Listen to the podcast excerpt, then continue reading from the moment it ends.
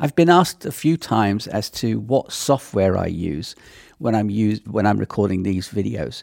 Now, when I was in Spain, I didn't use any software. I just used the SD card out for the camera, uh, put it into the computer. But that in itself is a pain because you've got to take this out, plug it in, blah blah blah. So, what do I do when I'm at home in in my office? So I use a DSLR, and the software that I use is called Ecamm Live. Now, it's a live streaming um, software, but you can record with it, which is what I'm doing now.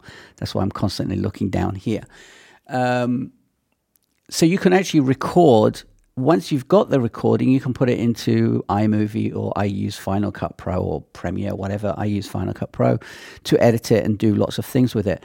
Now, there are other pieces of software out there that have loads of bells and whistles that you can do lots of stuff with and they're good. They do work, but they're kind of complicated, and I want the simplicity of it. So Ecamm Live, even though it does do the live thing, which I don't do live that often, I use it to purely record from my DSLR.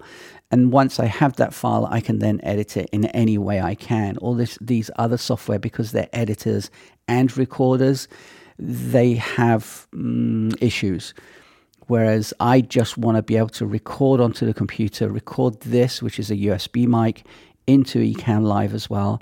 I could even pull up graphics and stuff as well. I can even pull up my phone um, to it, kind of have it next to me, or is it this side? It's this side.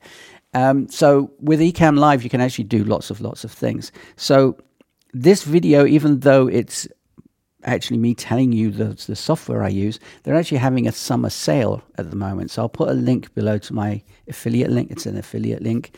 But if you use the code, which will be next to the link, you'll actually get 30% off, I think, um, the summer sale.